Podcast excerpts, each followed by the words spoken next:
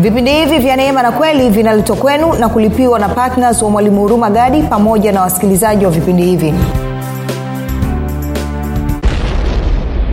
Sio tu kwamba tumesamewa dhambi zote za aina zote na tulizozifanya wakati wote maanake wakati uliopita wakati uliopo na hata wakati unaokuja lakini pia hati iliyokuwa ikitumika kutushtaki nayo imeondolewa.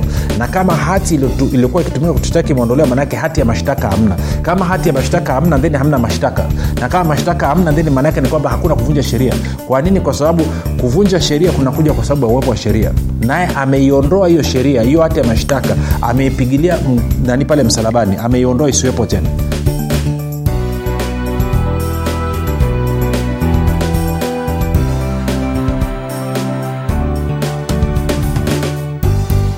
popote pale ulipo rafiki ninakukaribisha katika mafundisho ya kristo kupitia vipindi vya neema na kweli. Jina langu naitwa huruma gadi. Ninafuraha kwamba umeweza kuungana nami kwa mara nyingine tena ili kuweza kusikiliza kile ambacho bwana wetu yesu kristo ametuandalia.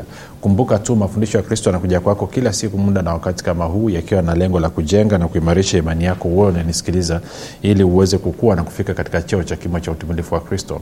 Kwa lugha nyingine ufike mahali uweze kufikiri kama kristo uweze kuzungumza kama kristo na kutenda kama kristo.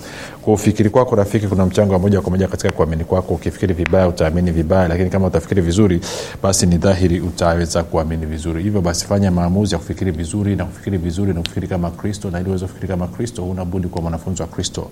Na mwanafunzi wa kristo anasikiliza anafuatilia mafundisho ya kristo kupitia vipindi vya neema na kweli tunaendelea na somo letu uh, ambao ni uchambuzi wa kitabu cha waefeso. Tuko katika mlango ule wa pili ama sura ya pili na kipindi chetu hichi ni kipindi cha sita. Na kwa maanao kama hujaweza kusikia vipindi vitano vilivyopita katika sura hii ya pili fanya hivyo. Na pia kama ukuweza kusikiliza ile sura ya kwanza basi pia ingeushauri uweze kufanya namna hiyo. Kwa sababu katika kitabu cha waefeso tunapata picha ya kile ambacho mungu amekwisha kukifanya kupitia bwana wetu yesu kristo. Kwa lugha nyingine kile ambacho mungu amekwisha kukifanya kupitia neema yake. Kwa lugha nyingine mpango mzima wa wokovu unaanikwa na kuwekwa wazi katika kitabu hichi cha waefeso. Na mpango huu unawekwa wazi kutokea kwenye upande wa mungu.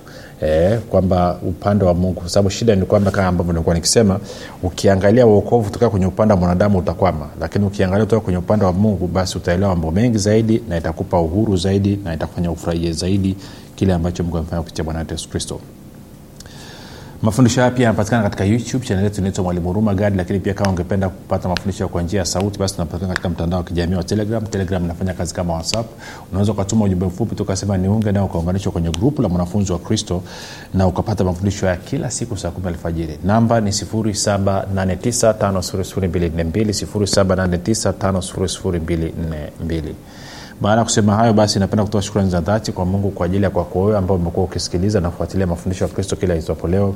Lakini zaidi ya yote umekuwa ukihamasisha wengine nao waweze kusikia na kupa ongera sana sana pia namshukuru mungu kwa ajili ya kwako wewe ambaye umekuwa ukifanya maombi kwa ajili ya usaji wa vipindi vya neema na kweli kwa ajili ya kwangu mii pamoja na timu yangu nasema asante sana. Na mwisho natoa shukrani za dhati kwa mungu kwa ajili ya kwako wewe ambaye umekuwa ukichangia gharama za kupeleka injili kwa njia ya redio ili watu wengi zaidi waweze kufikiwa watu wengi zaidi waweze kuguswa na maisha yao yaweze kubadilika. Kazi yako ni njema endelea wala nawe usichoke kumbuka ninyi nyote watatu kila mtu anafanya kwa nafasi yake basi kazi ya kujenga mwili wa kristo inakuwa ni rahisi zaidi. Hivyo anasema neema na amani ya bwana wetu yesu kristo izidishwe kwenu ninyi nyote. Baada ya kusema hayo basi nataka tuendelee na somo letu. Kumbuka tulikuwa kipindi kilichopita tulikuwa tumeangalia mstari wa 11 mpaka wa 12 na tukaona anasema kwa ajili ya hayo kumbukeni ya kwamba zamani ninyi mlio watu wa mataifa kwa jinsi ya mwili mnaoitwa wasiotairiwa na wale wanaoitwa waliotairiwa yaani tohara ya mwilini iliyofanyika kwa mikono kwamba zamani zile mlikuwa hamna kristo mmefarakana na jamii ya israeli wageni wasio wa maagano ya hadi ile. Mlikuwa hamna tumaini hamna mungu duniani. Kwa anasema kwa sababu ya kutokuwa na kristo ilisababisha ninyi msio sehemu ya maagano ya ahadi ile nini? Ahadi ya roho mtakatifu. Lakini pia kwa sababu ya kutokuwa na kristo pia ilisababisha msiwe na tumaini. Na tatu kwa kutokuwa na kristo ilisababisha pia msiwe na mungu duniani. Kwa lugha nyingine mungu asiweze kujishughulisha katika maisha yenu ya kila siku katika damu na nyama. Sasa 13 anasema hivi lakini sasa katika kristo yesu ninyi mliokuwa mbali hapo kwanza mmekuwa karibu kwa damu yake kristo anasema kwa sababu kwa sababu kwa maana yeye ndiye amani yetu aliyetufanya sisi sote tuliokuwa wawili kuwa mmoja akakibomoa kiambaza cha kati kilichotutenga naye akisha kuondoa ule uadui kwa mwili wake. Ndiyo sheria ya amri zilizo katika maagizo ili afanye hawa wawili kuwa mtu mpya mmoja ndani ya nafsi yake akafanya amani. Moja tuangalie kwanza hayo mambo hapo kwa hiyo mstari wa 13 anasema lakini sasa katika kristo yesu ninyi mliokuwa mbali hapo kwanza mmekuwa karibu kwa damu yake kristo. Kwa lugha nyingine anasema kwa kuwa sasa kristo amekuja kwa kuwa yesu kristo amekuja kwa damu yake damu yake imesababisha ninyi mliokuwa mbali na mungu sasa mmekuwa karibu na mungu. Alafu mstari wa 14 anasema kwa sababu yeye yani yeye nani? Yesu kristo ndiye amani yetu aliyetufanya sisi sote tuliokuwa wawili kuwa mmoja akakibomoa kiambaza cha kati kilichotutenga. Kwa hiyo kwa lugha nyingine anasema kristo ndiye amani yetu. Amfanini anasema kulikuwa kuna ukuta umetutenga yani umetenga watu wa mataifa na umetenga waisraeli eh? na kwa maana hiyo sasa kwa sababu ya ukuta huo ilikuwa imeweka kama uadui. Na, na, na anasema naye akisha kuondoa ule uadui umeona ile mstara 15 naye akisha kuondoa ule uadui kwa mwili wake ndiyo sheria ya amri zilizo katika maagizo ili afanye hawa wawili kuwa mtu mpya mmoja ndani ya nafsi yake akafanya amani. 16 anasema akawapatanisha wote wawili na mungu katika mwili mmoja kwa njia ya msalaba akiisha kuufisha ule uadui kwa huo msalaba. Satene taratibu. Kwa hiyo anachosema mtume paulo ni hichi kwamba kutolewa kwa sheria kwa torati kwa amri kumi kulisababisha kuwe sio tu kwamba na tofauti kati ya waisraeli na watu wasiokuwa waisraeli kwa maana ya watu wa mataifa lakini pia kulisababisha uadui. Na huu uadui ulikuwa ni kati ya watu wa mataifa na taifa la israeli. Lakini sio hivyo tu. Uwepo wa sheria torati ya amri kumi pia ukasababisha kuwe na nini? Kuwe na uadui ama kuwe kuna mgawanyiko kati ya mungu na wanadamu kwa nini? Kwa sababu hakuna mwanadamu mwenye mwili ambaye alikuwa na uwezo wa kutunza na kutimiza sheria ama torati ama amri zote kumi kwa usahihi na ukamilifu kama ambavyo mungu anataka. Kwa anachosema ni nini sasa? Anasema yesu kristo ni amani yetu. Kwa nini? Kwa sababu moja kupitia damu yake ametufanya tumekuwa karibu ameondoa uadui tumekuwa karibu na mungu. Lakini mbili kupitia kufa kwake pale msalabani amefanya amani kati yetu sisi na mungu kwao amani ni yesu kristo. Kwao kama unaye yesu kristo unayo amani. Una amani na mungu na una amani na waisraeli. Na ndicho ambacho paulo alikuwa ajaribu kusema. Na anasema sasa kupitia yesu kristo na kupitia mwili wake hao waliokuwa wawili yaani waisraeli na watu wa mataifa sasa hivi wameunganishwa wamekuwa mtu mmoja mpya ndani ya kristo. Tuko sawa? Sasa ule mstari wa kumi na nne na kumi na tano tena nitaurudia. Anasema hivi kwa maana yeye yeye nani? Kristo ndiye amani yetu aliyetufanya sisi sote tuliokuwa wawili kuwa mmoja akakibomoa kiambaza cha kati kilichotutenga. Naye akisha kuondoa ule adui kwa mwili wake ndiyo sheria ya amri zilizo katika maagizo ili afanye hao wawili kuwa mtu mpya mmoja ndani ya nafsi yake akafanya amani. Sasa ukifuatilia kwenye taifa la israel wakati wamejenga lile hekalu, hekalu la solomoni kuna baadhi ya watu wa mataifa walikuwa wamevutiwa na huyu mungu wa waibrania na kwa maana hiyo na wao walikuwa wanapenda kumwabudu huyu mungu wa waibrania lakini sheria torati amri kumi ilikuwa hairuhusu waisraeli kuchanganyikana na watu wasiokuwa waisraeli katika kufanya ibada. Na kwa maana hiyo katika hekalu ule, ukuta wa nje kulijengwa ukuta wa kuwatenganisha kutenganisha mfano mzuri labda ningeweza kukupa leo hii ni ni, ni, ni, ni, ni kama kwenye okay nakumbuka zamani sijui kama sasa hivi lakini zamani nikiwa mdogo wakati nakuwa kwenye kanisa la, la lutheran e, wanawake na wanaume walikuwa wachanganyiki kulikuwa kuna upande mmoja wa wanawake na upande mwingine wa wanaume kwa mkiingia kanisani maanaake ni kwamba wale wa jinsia ya kike wanaenda upande wao na jinsia ya kiume wanakuwa upande wao. Pamoja na kwamba mnakuwa mko kwenye ukumbi mmoja. Lakini ukienda kwa majirani zetu na rafiki zetu waislamu wanawake wana wakati wa kuabudu wanawake wana sehemu yao na wanaume wana sehemu yao. Sasa kipindi kile na, na sio kwenye ukumbi mmoja ni sehemu mbili tofauti kabisa. Na kipindi kile cha waisraeli ilikuwa ni kwamba watu wa mataifa wanaotaka kuabudu pamoja nao maanaake ni kwamba kulikuwa kuna ukuta umewatenganisha kwa hawachanganyiki. Na ndicho ambacho paulo anazungumzia hapa. Anasema kwamba huo ukuta ambao ulikuwa umewatenga waisraeli na watu wa mataifa na uwepo huo ukuta ulisababisha hizi pande mbili wawe ni maadui huo ukuta umebomolewa. Kwa kukuwepo na ukuta kabisa. Lakini pia ana, anasema uwepo wa sheria torati amri kumi nao pia ilitengenezwa ukuta na ndio maana ukisoma kwenye wakolosai tendo wakolosai mara moja. Wakolosai wakolosai mbili. Na ndio maana sasa kuondolewa kwa hiyo sheria ama amri kumi kumesababisha sio tu amani kati ya mwisraeli na watu wa mataifa lakini pia kati ya binadamu wote pamoja na amani na, na mungu. Kwa hiyo ukienda kwenye wakolosai mbili nitaanza mstari wa kumi na tatu anasema na ninyi mlipokuwa mmekufa kwa sababu ya makosa yenu na kutokutahiriwa kwa mwili wenu aliwafanya hai pamoja naye akiisha kutusamehe makosa yote akiisha kutusamehe makosa yote akiisha kuifuta ile hati iliyoandikwa ya kutushtaki kwa hukumu zake iliyokuwa na uadui kwetu akaiondoa isiwepo tena akaigongomea msalabani. Kwa anasema hati ya mashtaka ilisababisha uadui kwetu. Uadui kati ya nani? Uadui kati ya sisi na mungu lakini pia uadui kati ya mtu wa mataifa na muisraeli anasema hiyo hati ya mashtaka nini? Ndo amri kumi kwa anasema akaiondoa. Angalia mstari anasema na ninyi mlipokuwa mmekufa kwa sababu ya makosa yenu na kuto kutairiwa kwa mwili wenu. Kwao kutokutairiwa panazungumzia anazungumzia kwamba mlikuwa sio sehemu ya maagano ambayo israeli wamepata anasema na ninyi Uh, mlio, mlipokuwa mmekufa kwa sababu ya makosa yenu na kutokutairiwa kwa mwili wenu. Aliwafanya hai pamoja na yani pamoja na kristo akiisha kutusamehe makosa yote. Sasa ukisoma kwenye bibilia nadhani ya, ya, ya habari njema anasema hivi. Bibilia ya habari njema anasema hata, hata nani neno anasema hivi mlipokuwa wafu katika dhambi zenu na kutokutairiwa katika asili yenu ya dhambi mungu aliwafanya muwe hai pamoja na kristo alitusamehe dhambi zetu zote. Bibilia ya habari njema anasema wakati mmoja nanyi mlikuwa mmekufa kwa sababu ya makosa yenu na kwa sababu nyinyi mlikuwa watu wa mataifa mengine.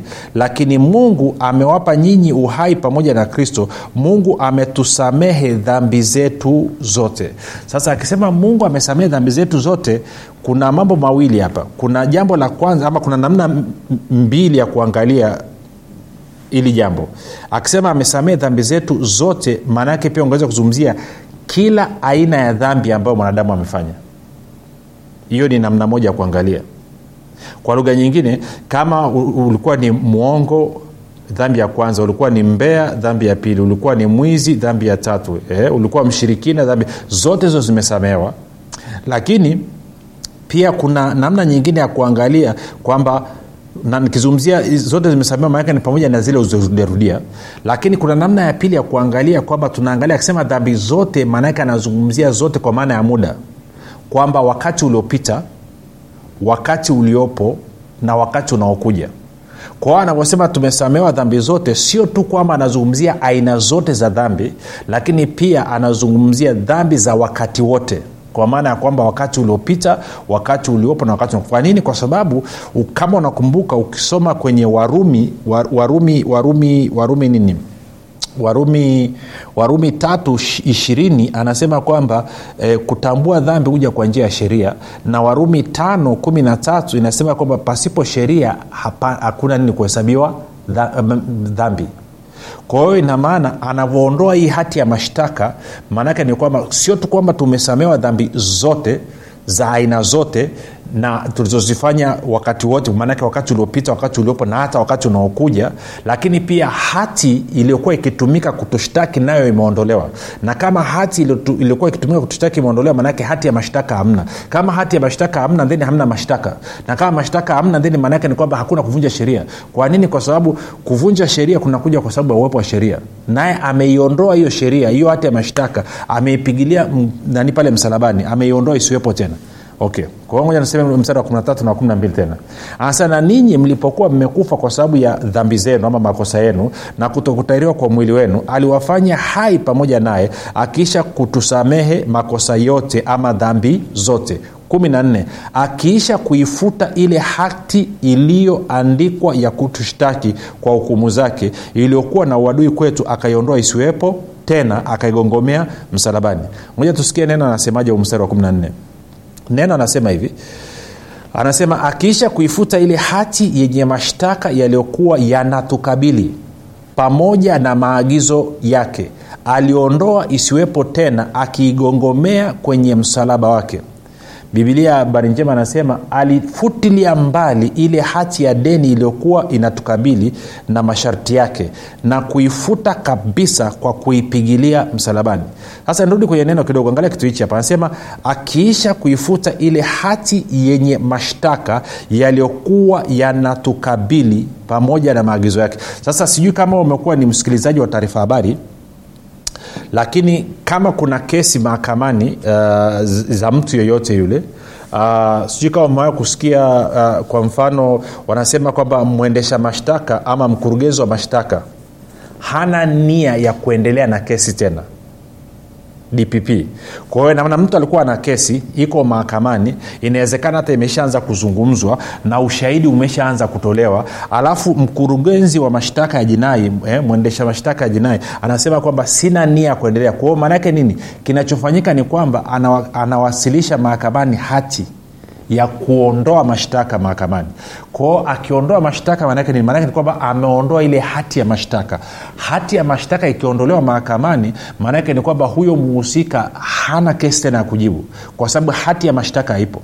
Kwao anachokisema hapa kwamba yesu kristo kupitia kufa kwake msalabani aliiondoa hati ya mashtaka hati ambayo ilikuwa ina uadui kwetu hati ya mashtaka ambayo ilikuwa iko kinyume na sisi kwao kama hati ya mashtaka imeondolewa maanaake ni kwamba mashtaka hakuna tena.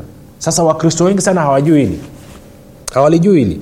Kwamba hati ya mashtaka iliyokuwa ina uadui kwetu iliyokuwa kinyume na sisi imeondolewa isiwepo tena. Na wakristo wengi hawajui.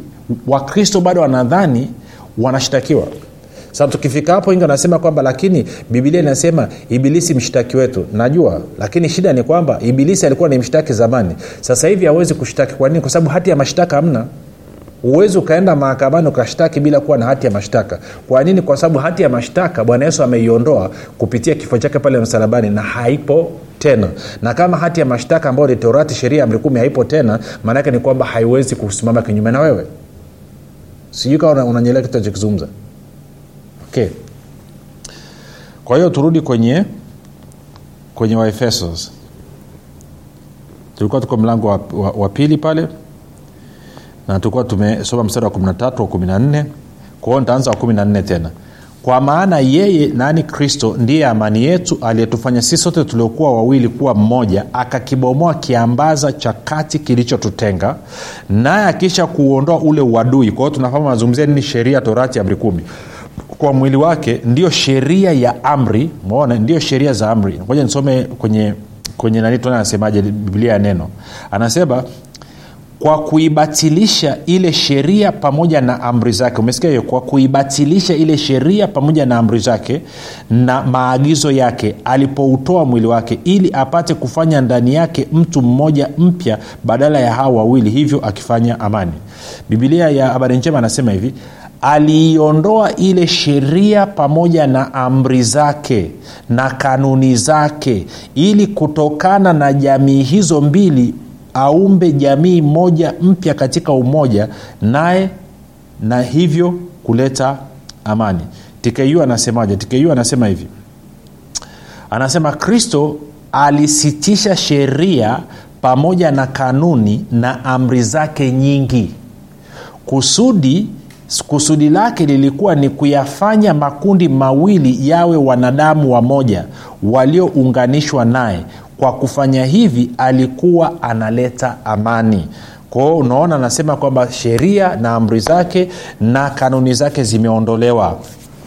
Na kwa maana hiyo sasa hivi amefanya mtu mpya mmoja ndani ya nafsi yake na kwa maana hiyo kuwa na amani. Kumi na sita anasema akawapatanisha wote wawili na mungu katika mwili mmoja kwa njia ya msalaba akisha kuufisha ule uadui kwa huo msalaba. Kwa hiyo anasema kupitia kazi ya msalaba uadui uliokuwepo kati ya mungu na mwanadamu uadui umeondoka. Sasa kumbuka kumbuka kupitia msalaba sio tu kwamba uadui umeondolewaje kwa kuondoa hati ya mashtaka kwa kuondoa sheria torati amri kumi iliyokuwa imesimama kinyume na sisi. Lakini angalia kitu hichi. Twende twende twende mara moja kwenye kwenye nini? Wakorinto wa pili. Alafu ntasoma mstari kumbuka anazungumzia habari ya mtu mpya mmoja ndani ya kristo ndo tulichoona kwamba ametengeza mtu mpya mmoja. Yaani waisraeli na watu wa mataifa wamechanganywa wamekuwa mtu mpya mmoja ndani ya kristo. Sa wakorinto wa pili tano alafu tasoma mstari wa 17 mpaka 19 anasema hivi hata imekuwa mtu akiwa ndani ya kristo amekuwa kiumbe kipya. Ya kale yamepita tazama yamekuwa mapya. Anasema lakini vyote pia vyatokana na mungu aliyetupatanisha sisi na nafsi yake kwa kristo. Naye alitupa huduma ya upatanisho. Yaani mungu alikuwa ndani ya kristo akiupatanisha ulimwengu na nafsi yake asiwahesabie makosa yao. Naye ametia ndani yetu neno la upatanisho kwa kwao anasema pale msalabani mungu alikuwa ndani ya kristo akiupatanisha ulimwengu na nafsi yake. Sasa kumbuka nini kilitokea? Pale msalabani tumeona kwenye wakolosai tumeona kwenye waefeso kwamba ile hati ya mashtaka iliyokuwa na uadui kwetu zile sheria na amri zake na kanuni zake ziliondolewa zisiwepo tena kabisa. Sasa kumbuka bibilia inasema pasipo sheria hapana makosa. Warumi 415 na kwa maana hiyo kwa kuwa sasa sheria imeondoka torati amri kumi imeondoka then anasema nini anasema yaani mungu alikuwa ndani ya kristo akiupatanisha ulimwengu na nafsi yake asiwahesabie makosa yao tena. Kwa nini mungu ahesabiwe watu makosa yao tena? Kwa sababu hati ya mashtaka amri na sheria zake na kanuni zimeondoka.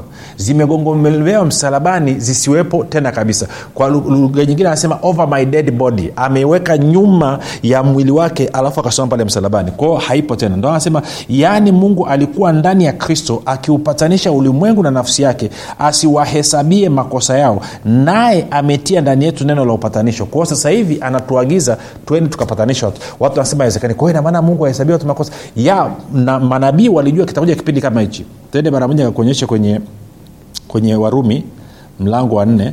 Anazungumzia habari ya adamu hapa.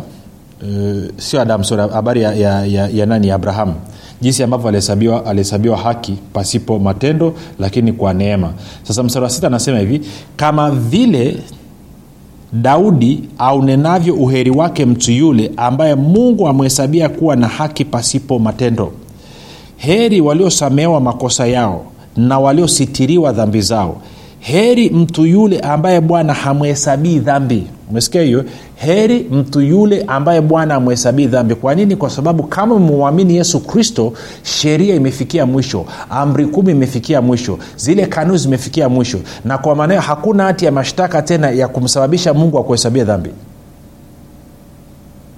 Ndio maana ni muhimu sana kumwamini yesu kristo. Ndo neno nasema kristo ni mwisho wa sheria kwa kila aminia ambao hawaamini sheria inafanya kazi pale pale. Lakini wale ambao wanamwamini yesu kristo sheria torati amri kumi imefikia mwisho. Kwa nini? Yesu aligongomezea msalabani akaiondoa isiwepo tena kabisa na makosa yetu na dhambi zetu zimesamewa zilizopita zilizopo zinazokuja na aina zote dhambi ambazo unaweza kuzifikiria. Zote zimeondoka. Ndicho ambacho anatuambia kwenye waefeso kwamba ujio wa kristo ulileta amani kwa namna hiyo kwamba amani kati ya mtu wa mataifa na mwisraeli lakini amani kati ya binadamu wote na, na mungu. Na kwa maanao tunachotakiwa sasa hivi ni kuamini katika hiyo habari njema na kuipokea na kuifurahia. Kwa hiyo waefeso mbili mstari ule wa 16 sasa anasema akawapatanisha wote wawili na mungu katika mwili mmoja kwa njia ya msalaba akiisha kuufisha ule uadui kwa huo msalaba uadui nini? Torati sheria amri kumi. Anasema 17 akaja akahubiri amani kwenu ninyi mliokuwa mbali na amani kwao wale waliokuwa karibu. Kwao akaja akahubiri amani. Kwao baada ya kufanya kazi yote hiyo amekuja kutuletea kutuhubiria kuhusu amani. Kwamba mungu hana bifu na mtu yoyote. Mungu hana asira na mtu yoyote. Kwa nini? Kwa sababu hati ya mashtaka iliyokuwa imesimama kinyume na mwanadamu hati ya mashtaka iliyokuwa imesababisha uadui kati ya binadamu na mungu hiyo hati ya mashtaka imeondolewa na mungu hana bifu tena. Mungu hahesabii watu makosa tena. Kwao rudini nyumbani. Na hiyo ndo inaitwa huduma ya upatanisho. Ndicho ambacho anakizungumza. Na anasema tupelekee watu sasa habari njema. Sasa bahati mbaya ni kwamba tuna wakristo pamoja na kwamba wamezaliwa mara ya pili wameingia umndani ndani. In inaonekana kama vile kana kwamba uadui wao na mungu ndo umeongezeka kwamba walivyokuwa nje ya, ya ufalme wa mungu walivyokuwa nje ya familia ya mungu walipokuwa hawana uhusiano na mungu in fact niseme hivi walipokuwa adui na mungu walikuwa wana amani ni zaidi kuliko ambavyo sahivi wamepatanishwa na mungu. Kwa sababu ya kufundishwa vibaya. Si ulitegemea kwamba mtu kwa kuwa amezaliwa mara ya pili amekuja katika familia ya mungu awe ana amani awe na furaha. Lakini kuna wakristo mamilioni kwa mamilioni hawana amani hata sekunde moja na mungu. Mda wote wanajiona watoshi mda wote wanajiona wafai mbele za mungu. Mda wote wanaona wamekataliwa mda wote wanaona mungu ana hasira dhidi yao lakini hiyo si kweli huo ni uongo wa ibilisi.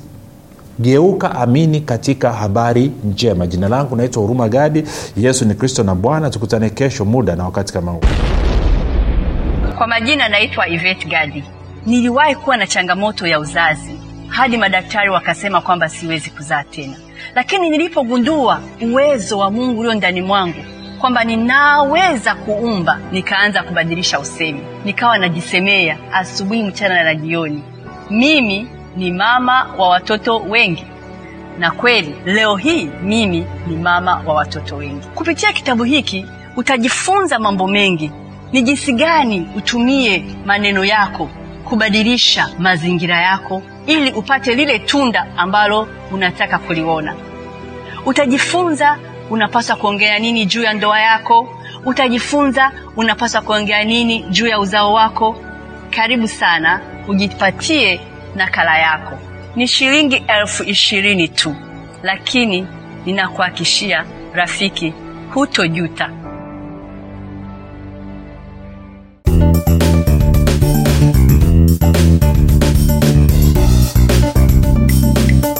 umekuwa ukisikiliza kipindi cha neema na kweli kutoka kwa mwalimu huruma gadi.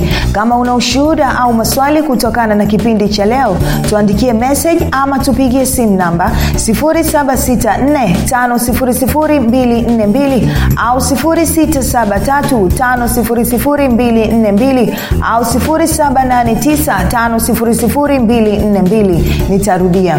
7645242 au 6735242 au 7895242 pia usiache kumfolo mwalimu huru magadi katika facebook instagram na twitter kwa jina la mwalimu huru magadi. Pamoja na kusubscribe katika youtube chaneli ya mwalimu huru magadi kwa mafundisho zaidi